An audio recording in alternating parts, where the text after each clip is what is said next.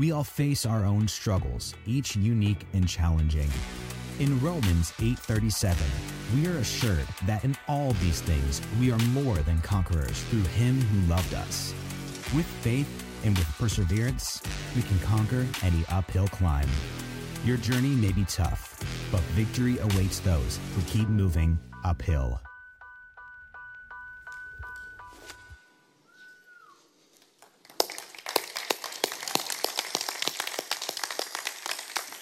Will you just help me in thanking our worship team? You guys did amazing. Tell you what, I am. Uh, I'm just humbled to be a part of a team where we just, you know, we just want to follow where God is leading and where His Holy Spirit has taken us. I really felt like those last few moments, boy, the Spirit of God was really, really speaking. So we want so much for you to just have a true encounter with God. Um, the message that is out of His Word today is out of Luke chapter 22, and it's a familiar scene. Uh, but before we get there, um, I just want to mention a few things that uh, are going on here that I'm excited about. Uh, we have expanded and enhanced our uh, Mission Kids department. That's our zero um, uh, nursery all the way through fifth grade. And then we have also um, enhanced and built up our student ministries, and that's junior high all the way through uh, young adults. And the reason that we do that, we believe so strongly it's not that we're ignoring anyone else. Um, it's just that we feel at such a time as this in our society and where our children are, they need Jesus Christ. And we want every child, every young person to have an opportunity to grow. You probably know as well as I do, most um, students, um, young people, spend about 70% of the day on their phone. They're literally looking at a screen. And so um, now more than ever, they need community. They need a place to hang out. They need a place where God is residing, and a place, most importantly, for them to bring their friends. You know, as well as I do, students are dealing with suicide, they're dealing with drugs, alcohol, pressures from the world, uh, depression, anxiety, all these things that are going on, and they need us. They need the church. And so I just want to say a big thank you for your generosity, your giving here, your financial commitment, most of all to Jesus. And thank you that you've decided to make MVCC your home for those that have. And I just just want to say thanks because we so want to reach this younger generation. And I, I have a firm conviction that young people, um, we don't want to read just history books. We don't want to look at these accounts that we've been looking through through the Gospel of Luke as um, well that happened a long time ago. Jesus did that. I don't really experience him now. We want you to experience god now. And most importantly when we leave this place we want you to have this passion to do whatever jesus is calling you to do. Our, our role as pastors genuinely just from the word out of ephesians 4 is to help put the tools that god has given you in your hands so that you can do the work out there of serving and loving people who are so desperately in need. Amen I'm a, I am absolutely in love with King's Hawaiian bread. Anybody love that stuff? Oh my gosh. When you heat it up, put some butter on it. Oh, it's good. I, I recently heard about a, a, worker in the factory that was there, and uh, she worked obviously all day. And when she, on her way home, she went to the grocery store. And so as she was walking up and down every aisle, it was kind of one of those, uh, got to fill the basket up. Um, people were, as they were passing by, were smelling her. And so um, she finally, after about the fifth row, she um, let everybody know, um, just want you to know what you're smelling, that fresh bread, it's me.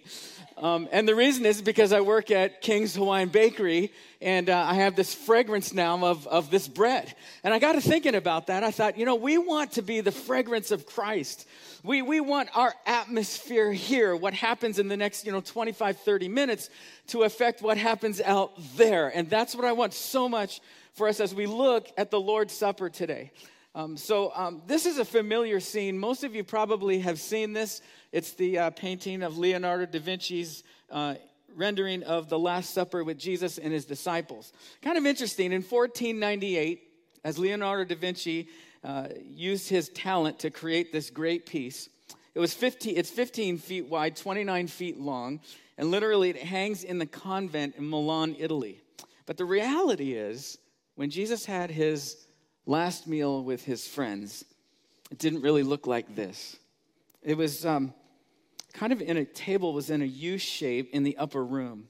And in that U shape, they would have opportunity to recline and relax and spend time. Now, what what the last meal represents. I just wanted to go through with us today, get some background about why did Jesus call this Last Supper on Passover?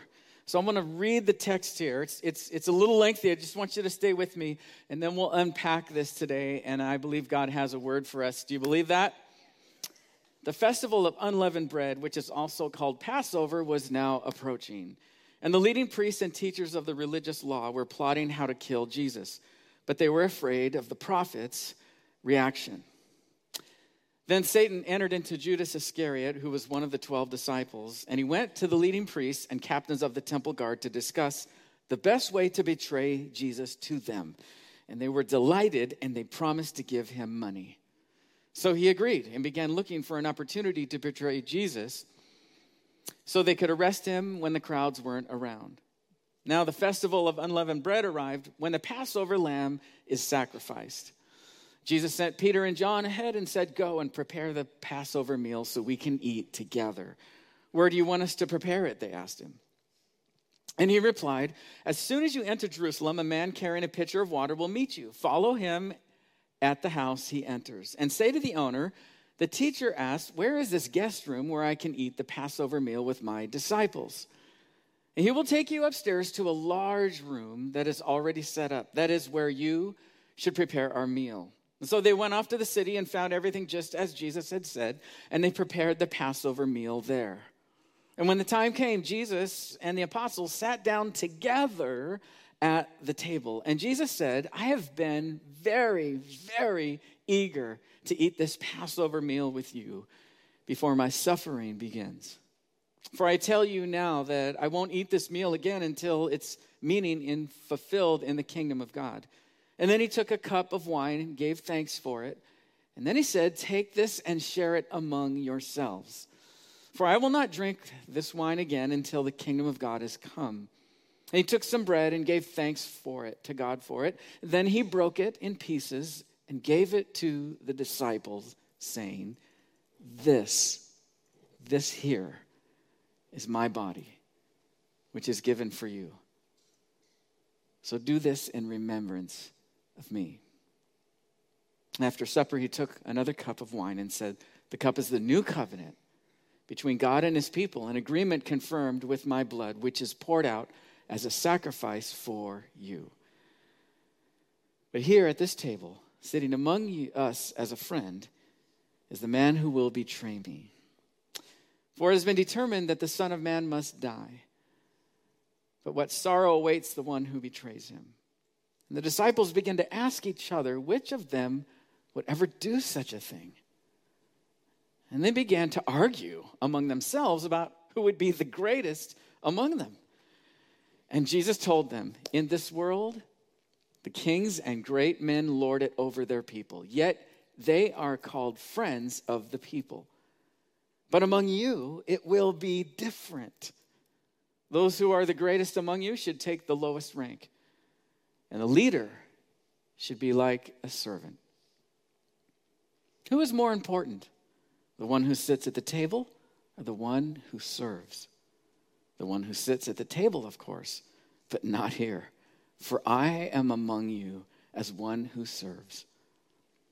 You have stayed with me in my time of trial, and just as my Father has granted me a kingdom, I now grant you the right to eat and drink at my table in my kingdom, and you will sit on thrones judging the 12 tribes of Israel. It was 1890 BC. There were 70 Israelites that were descendants of Abraham, Isaac, and Jacob. They traveled from Israel all the way to Egypt. Joseph, you might remember in the Old Testament, who was incredibly humble and yet faithful to the Lord, and everything that he had to endure, was second in command at the time in the great nation, at least in a worldly sense, of Egypt. So the 70 Israelites received God's favor because of Joseph's faithfulness and his humility. Israelites were enslaved now, fast forward, for 430 years under Egypt. One million Israelites during that time now were oppressed and mistreated. And they cried out, and they cried out, and they cried out and they cried out for 400 years. It wasn't that God wasn't listening, it wasn't that God didn't want to rescue them. It's just God's timetable is always on time in his kingdom. There was a man that he was preparing, and he had to take Moses through the wilderness for 40 years of trial and suffering and heartache and getting to the end of himself so that he would be prepared one day to free the Israelites, to prepare the way ultimately for Jesus to be born into the world. And so most of us recognize the account where God spoke to Moses through the burning bush Moses, I want you to go to Egypt and free my people. They've been crying out to me. And Moses, you know how it goes God, you got the wrong guy. I can't even speak right. I can't speak to Pharaoh. I, I, I, I, I, I just can't. And God said, I will be with you. I am who I am. And so Pharaoh refused after Moses went and said, You must let God's people go. So God sent nine plagues. Fast forward now to the 10th plagues, which was the most severe the death of the firstborn child. Israel would be protected if they followed God's plan. God said, I want you to take the leader of the house, I want you to take blood from the lamb, and I want you to put it over the doorposts of your home. And if you will do this and trust me, and not ask questions and try and figure out and him haw about it. But if you will trust me and obey me, when the angel of death pass over Egypt, he will pass over the house where there is the blood. That's a significant moment as God wanted so much for the people of Israel to be obedient to God no matter what. And this is why they celebrate the Passover now. There's an eight day feast that the Jewish people would flock to, Israel, uh, to um, Jerusalem it was one day of Passover, and seven days followed of the days of unleavened bread. And they were basically signs that God is faithful, that God is a rescuer, that God can deliver, that God can do anything, that his hand was among his people, and God will never take his hand away, even though the Israelites at times would falter and they would fail. And so, this Passover meal that now we see, as we just read about, can you see with me? They are around this U shaped table, they are commemorating the deliverance that God gave for the people of Israel. And Jesus opens the window now for the true meaning, ultimately, what the Passover meal was to stand for. The bread is to simply represent life, that Jesus is the way, the truth, and the life. That the wine that Jesus would give to every single one of the 12 men was for the cup of redemption. It signified that God would redeem his people. That's us and that the herbs that were given were a time of remembrance for the enslaved people in Egypt.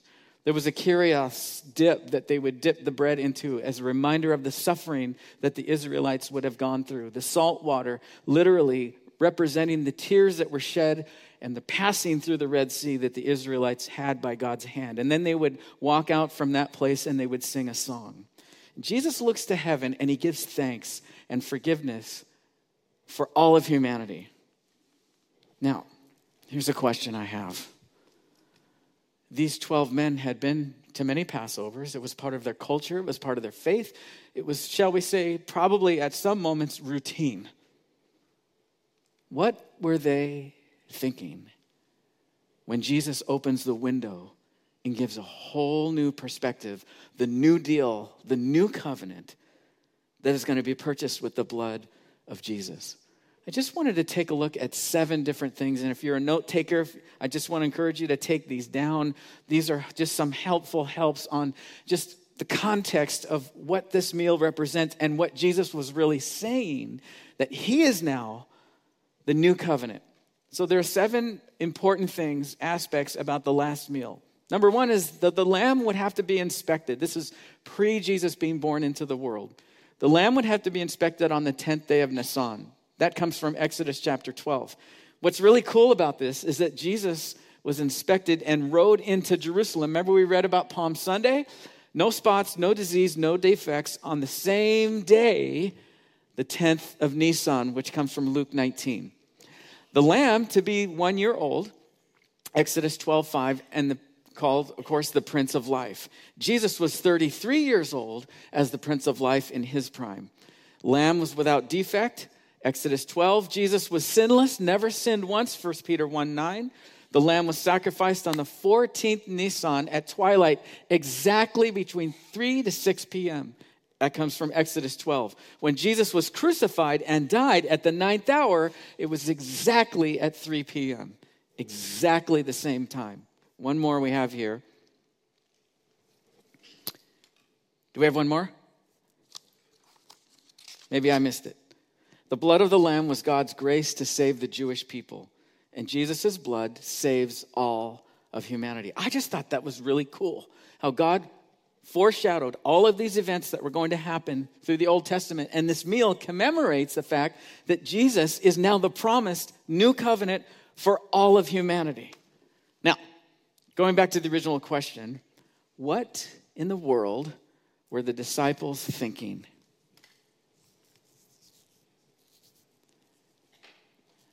As Jesus got up from the table, removed his outer shroud, put a towel around his waist, brought a bucket of water and a towel. And here's the Lord of Lords and King of Kings as he bends down on his knees, serving James and John. John's name means God is gracious. I don't know what was going through the mind of James and John when Jesus was washing their feet, but I got to imagine for a moment there's no way this can be happening. He's God in flesh. We believe that. We don't understand all about that, but He's washing my feet. I don't know if Jesus maybe had thoughts as He was washing. I just think it was probably a quiet moment. But as Jesus looked into the eyes of James and John, maybe He said something. I, I remember when I saw you guys down at the fishing dock. John, I saw your heart. I saw how my Father in heaven gifted you. I remember as they named you sons of thunder. Some said that James and John were like um, the Hells Angels of the day, that they were leather robes with camels with racing stripes on them, you know, sons of thunder. They were the bad boys of the day. And Jesus sees them and he sees potential. And then, of course, he moves over to Andrew and Peter. Andrew was the one who's called the bringer. Andrew was the one who said to Peter, his brother, Fisher, fisherman, you got to come and see this guy. You got to come and see. I think he's the Messiah. Come. And Peter goes, of course, Peter, I named you the rock because I'm going to use you in such a powerful way. Peter, I want you to stay with me. I, I, I, know there's going to be trial and tribulation. There's going to be moments that you're going to want to deny me. I don't know if these thoughts maybe were in Jesus' mind, but I got to think that there was a lot going on in that moment. James the lesser. And I think Jesus, maybe when he bent down to wash James's feet, I know they called you the lesser, but James, I see so much more in you. Maybe when he went over to Philip, Philip was the, we don't know much about him, but we do know that he was an incredible evangelist, a Billy Graham type, brought many to the Lord. I don't know if he looked into his eyes as he was washing his feet and, Philip, I have such great plans for you. Just trust me. Nathaniel, whose name is Gift of God, came from Cana. We don't know much about him, but we know that he was incredibly faithful to Jesus after Jesus had died and rose again. Then, of course, there's Matthew, whom I love Matthew because he was the most despised. I don't know if Jesus had thoughts as he was washing Matthew's feet. I know that people treated you as you were the complete outcast of society. But Matthew, I see something in you. It's a, Matthew, I was blown away. When you had that party for all the tax collectors and sinners at your house and you invited me, oh, Matthew, and then, of course, there's Thomas. I identify with Thomas. I don't know if Jesus had thoughts about Thomas and what nickname was given to him Thomas the Doubter. I don't know if Jesus had thoughts of something like Thomas, I'm going to call you Honest Thomas. Because in just a few days, I'm going to walk through the wall and you're not going to believe. And yet, you stayed. You were honest with me when you said, I can't believe. Thomas, I love you for that. Of course, there was Simon, who was a political activist at the time. And I don't know if Jesus had thoughts about, I know you're zealous for political gain, but Simon, I have something greater. I'm going to call you to be a fisher of men.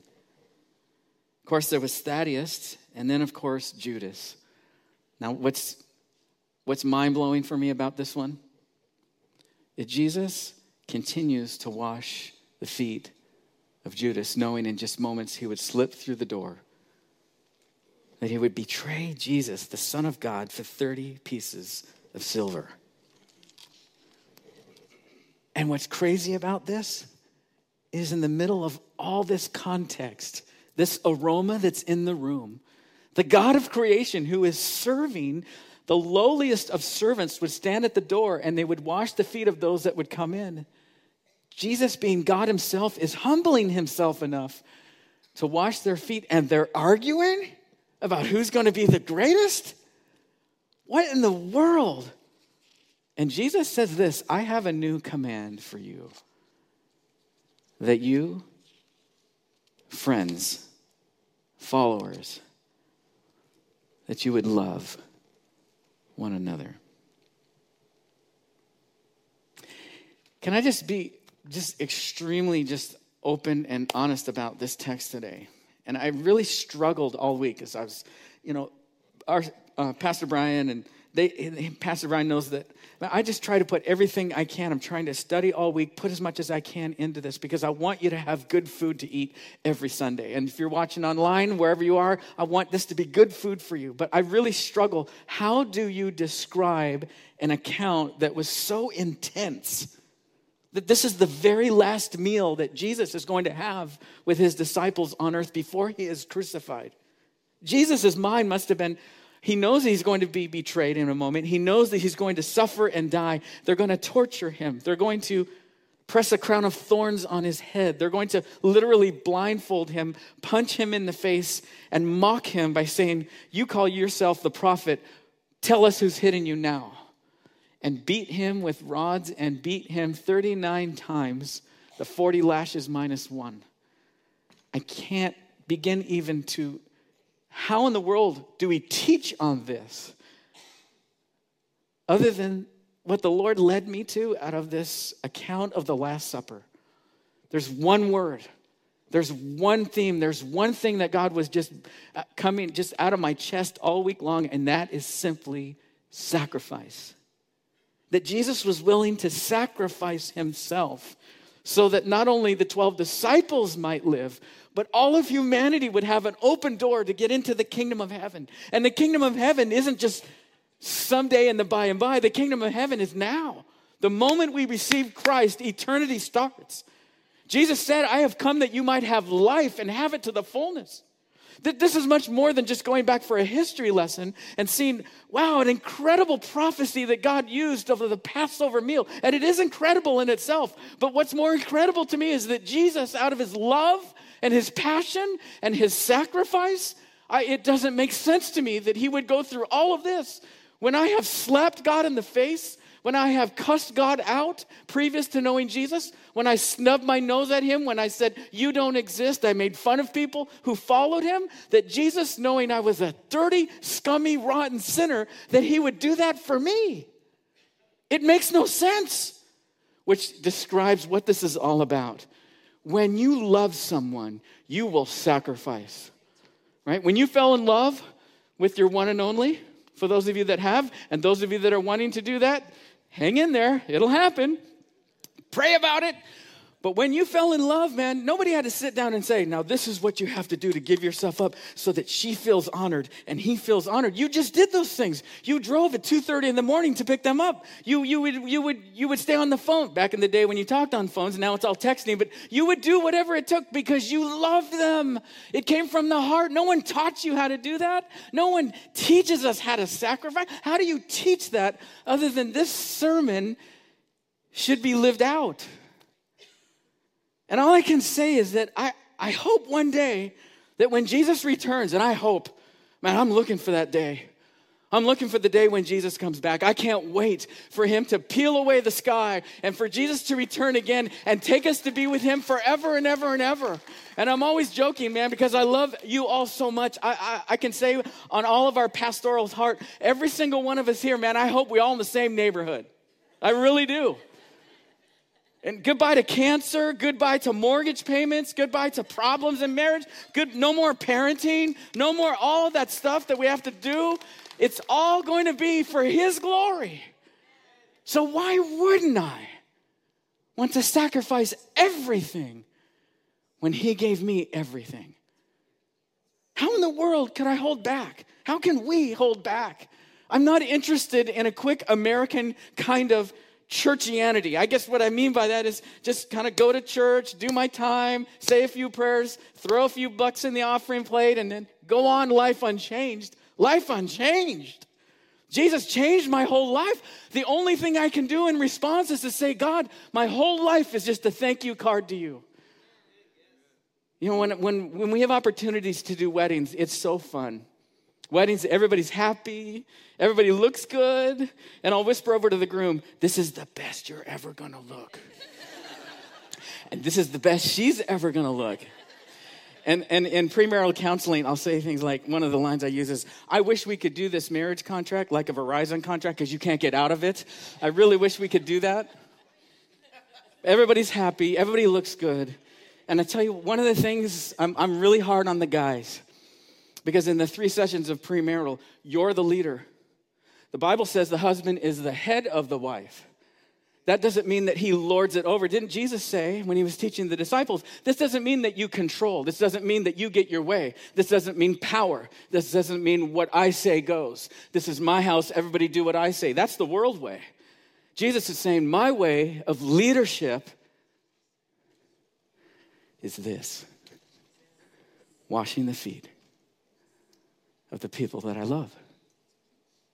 So when it says, Husbands, love your wives as Christ loved people, see what you guys get to do? When you get back from the honeymoon, let's start in reality. When you guys get off the plane and you get into the honeymoon week or two weeks, you get to serve her. You treat her like she's gold. You treat her like she's a princess. You treat her like she is God's daughter. The one that she is your treasure, man. God gave her to you, and you honor her and love her and protect her. You would never do anything to threaten her or harm her or to make her feel insecure. Anything else, you would you, you just want her to be lifted up, to be close, closest to God that she possibly can, to be the woman that God created her to be. And when a man understands that, and it's not just, yeah, I know I need to do that, but I love her because Christ loved me and I have no excuses, you will then see a woman who will run to submit to her husband's spiritual authority. Because the authority would never do anything harmful. The, the authority of that man will always look to the best interest of his wife. And when Jesus said that word, submit, that word submit takes a negative connotation in our society. I don't, I don't take those words from what the world says, I take it from what God says. And submission actually means freedom. Submission is freedom. A man is free when he submits himself to Jesus Christ.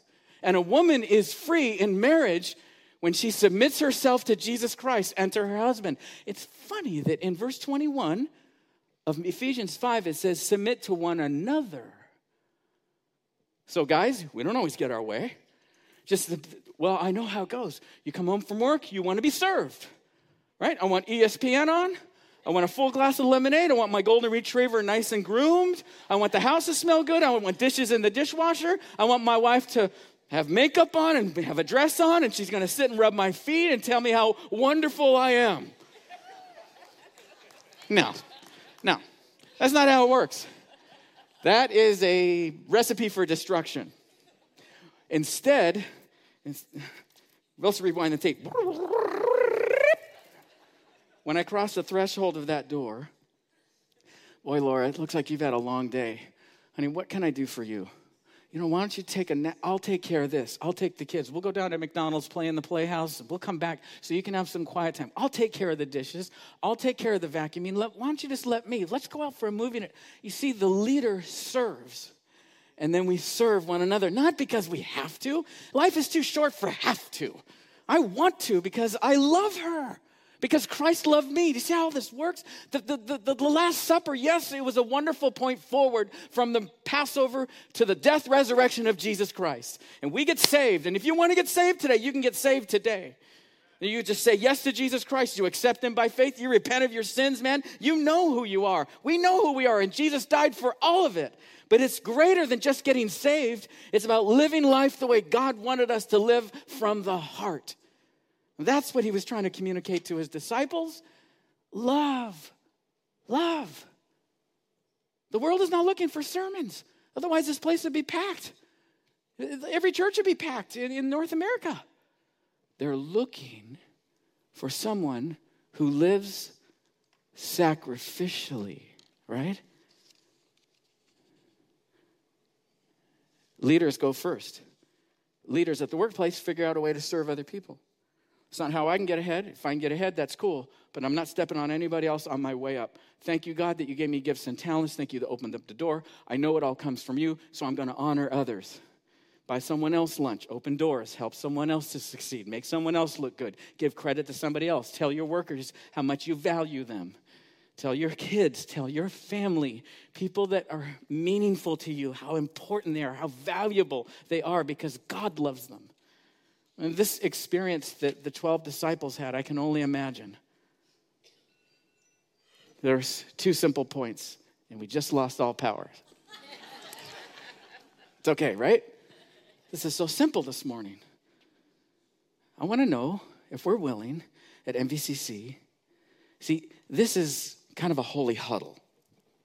Get together, we love seeing one another, we're family, we get encouraged, hopefully taught the word, and we're inspired. We get to sing these songs to God. We get to give back to God financially. All those things, that's a good thing. We get into a life group. We get in community. I found family. I found people that care about me. It's not just some religious stuff, but it's more than that because what really matters is what we do out there. And what God is calling us to do out there. Uh, let me just share with you one quick thing out of Acts chapter 4 13. Fast forward now about two and a half months after Jesus died, rose again, and now he says, You guys, I'm blowing the Holy Spirit on you. You're filled with the Spirit. Now go and do what I've told you to do. Go and do likewise. And it says, The members of the council were amazed when they saw the boldness of the disciples, Peter and John. The one who denied Jesus three times, the one who said, I never even knew you, the one who said, I don't know who you're talking about, never saw him before when they saw the boldness of Peter and John. Why? Why were they now bold where he was such a coward in the courtyard? Because the power of the Holy Spirit in him, man. The Holy Spirit will transform your life. Well, I just don't know if I can live for Christ. I just don't know if I can do all that. I don't know if I can share with the gospel with my friends. When God gives you the Holy Spirit and you speak the word, the boldness comes out. When, when, when the Holy Spirit fills your life, you want to forgive other people where you used to not forgive. You want to love people because Jesus loved you. And that's exactly what Peter and John here. Now look, for they could see that they were ordinary men.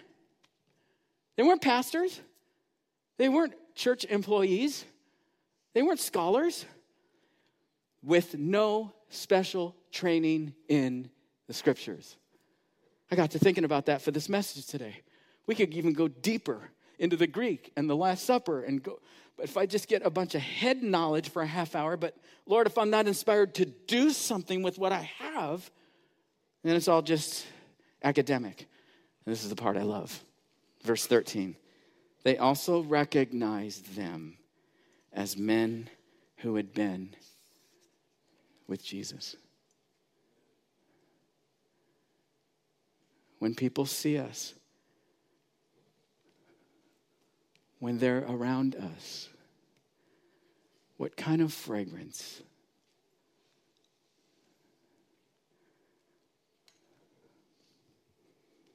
Number one, here's what I want you to do. And Here's what I'm trying to do better in my life seek the Lord.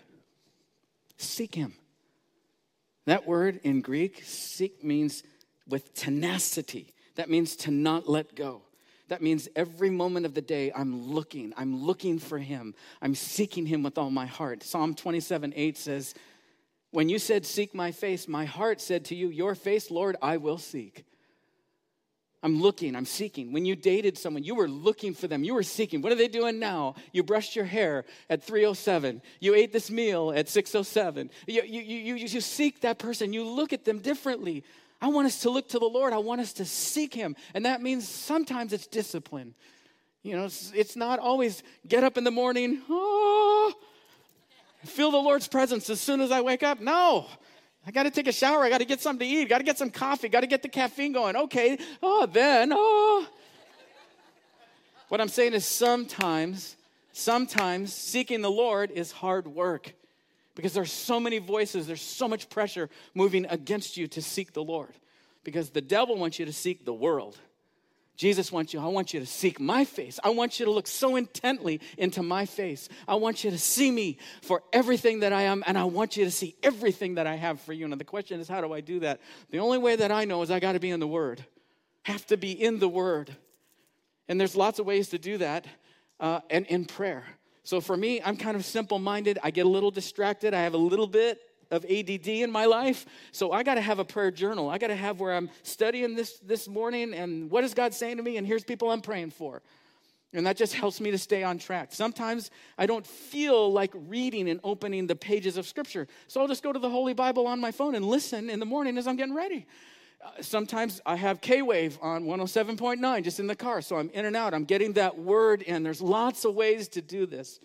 But isn't it interesting that more than not, it says, in the morning, seek my face? Because if I start in the morning, it sets a tone for the entire day. And number two is this I, I don't know how else to say it. I, I hope it's easy to remember. Seek someone to serve. Seek someone to serve. Isn't that what Jesus? It's not what he said. It's what he did. That is who I want to follow.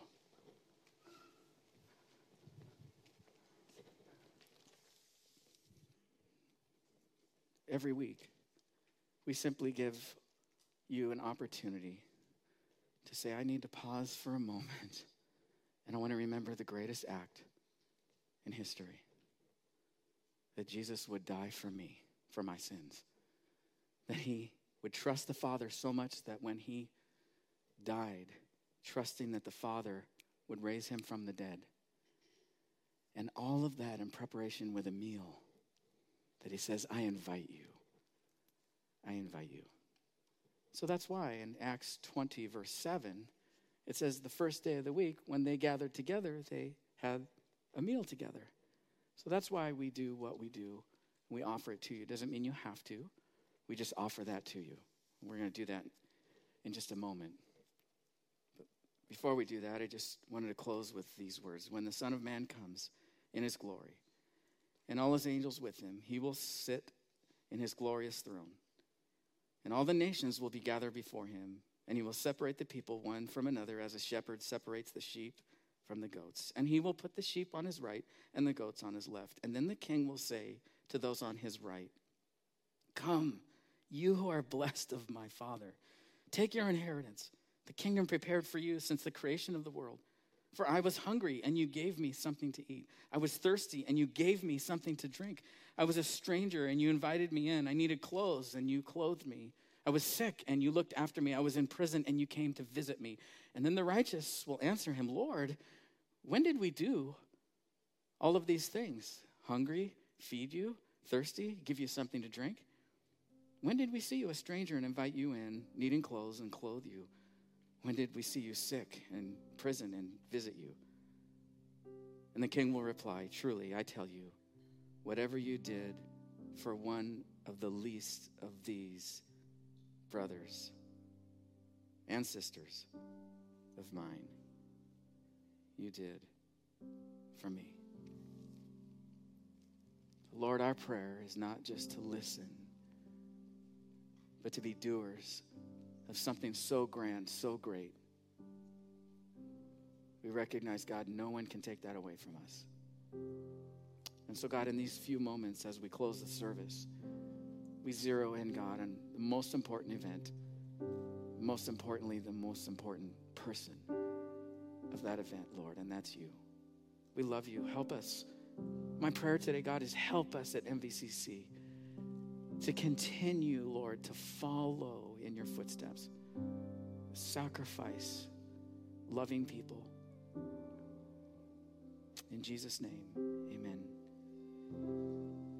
So, inside the seat back in front of you, there's some emblems, and we just want to ask you to quietly um, have a moment with the Lord, and then we'll close with some worship.